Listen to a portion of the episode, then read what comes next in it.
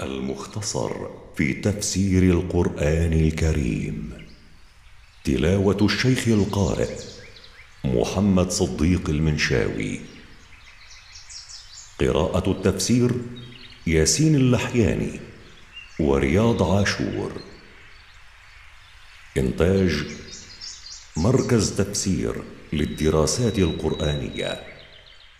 سورة الغاشية.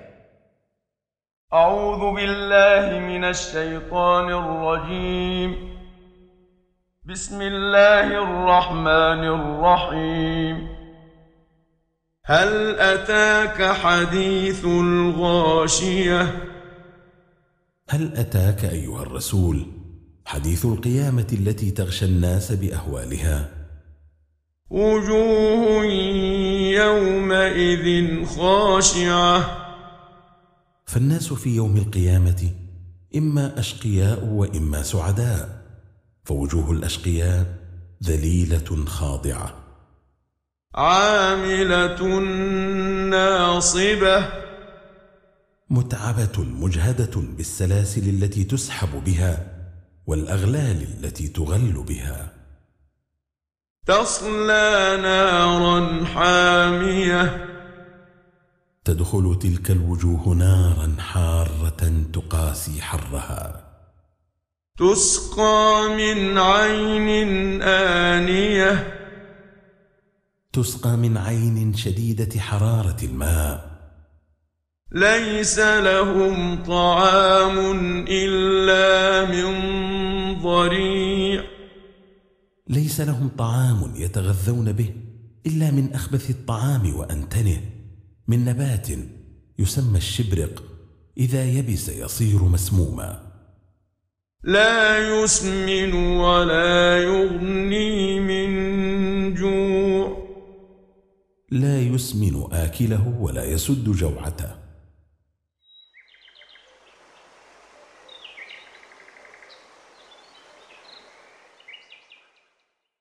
وجوه يومئذ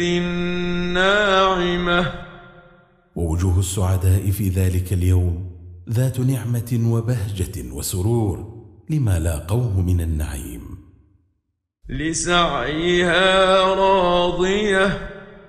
لعملها الصالح الذي عملته في الدنيا راضية. فقد وجدت ثوابه مدخرا لها مضاعفا. في جنة عالية.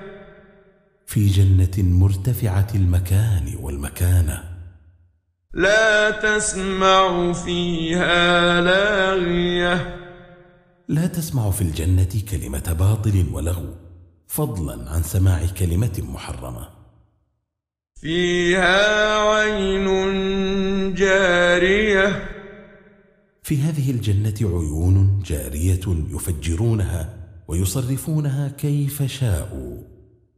فيها سرر مرفوعة. فيها أسرة عالية. وأكواب موضوعة. وأكواب مطروحة مهيئة للشرب. ونمارق مصفوفة. وفيها وسائد مرصوص بعضها إلى بعض. وزرابي مبثوثة. وفيها بسط وطنافس مبسوطة هنا وهناك. ولما ذكر الله تفاوت أحوال الأشقياء والسعداء في الآخرة وجه أنظار الكفار إلى ما يدلهم على قدرة الخالق وحسن خلقه ليستدلوا بذلك على الإيمان ليدخلوا الجنة فيكونوا من السعداء. فقال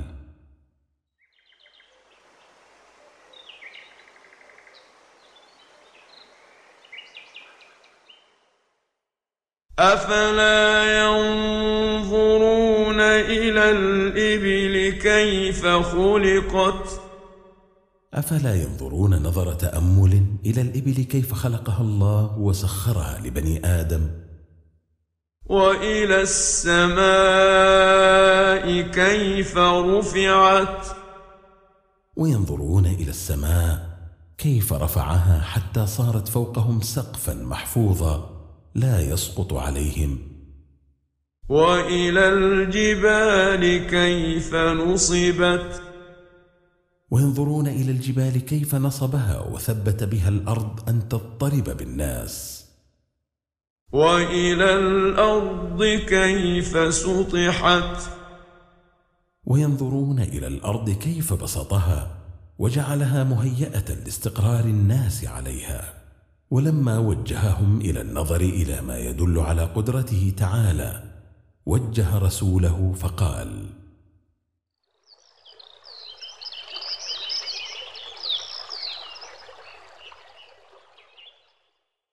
فذكر إنما أنت مذكر. فعظ أيها الرسول هؤلاء وخوفهم من عذاب الله إنما أنت مذكر لا يطلب منك إلا تذكيرهم وأما توفيقهم للإيمان فهو بيد الله وحده. لست عليهم بمسيطر. لست عليهم بمسيطر حتى تكرههم على الإيمان. إلا من تولى وكفر. لكن من تولى منهم عن الإيمان وكفر بالله وبرسوله. فيعذبه الله العذاب الأكبر. فيعذبه الله يوم القيامة العذاب الأعظم بأن يدخله جهنم خالدا فيها. إن إلينا إيابهم.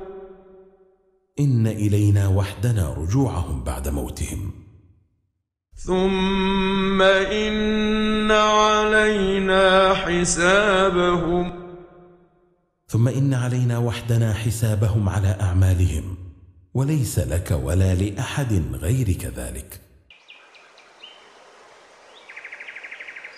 إنتاج مركز تفسير للدراسات القرآنية.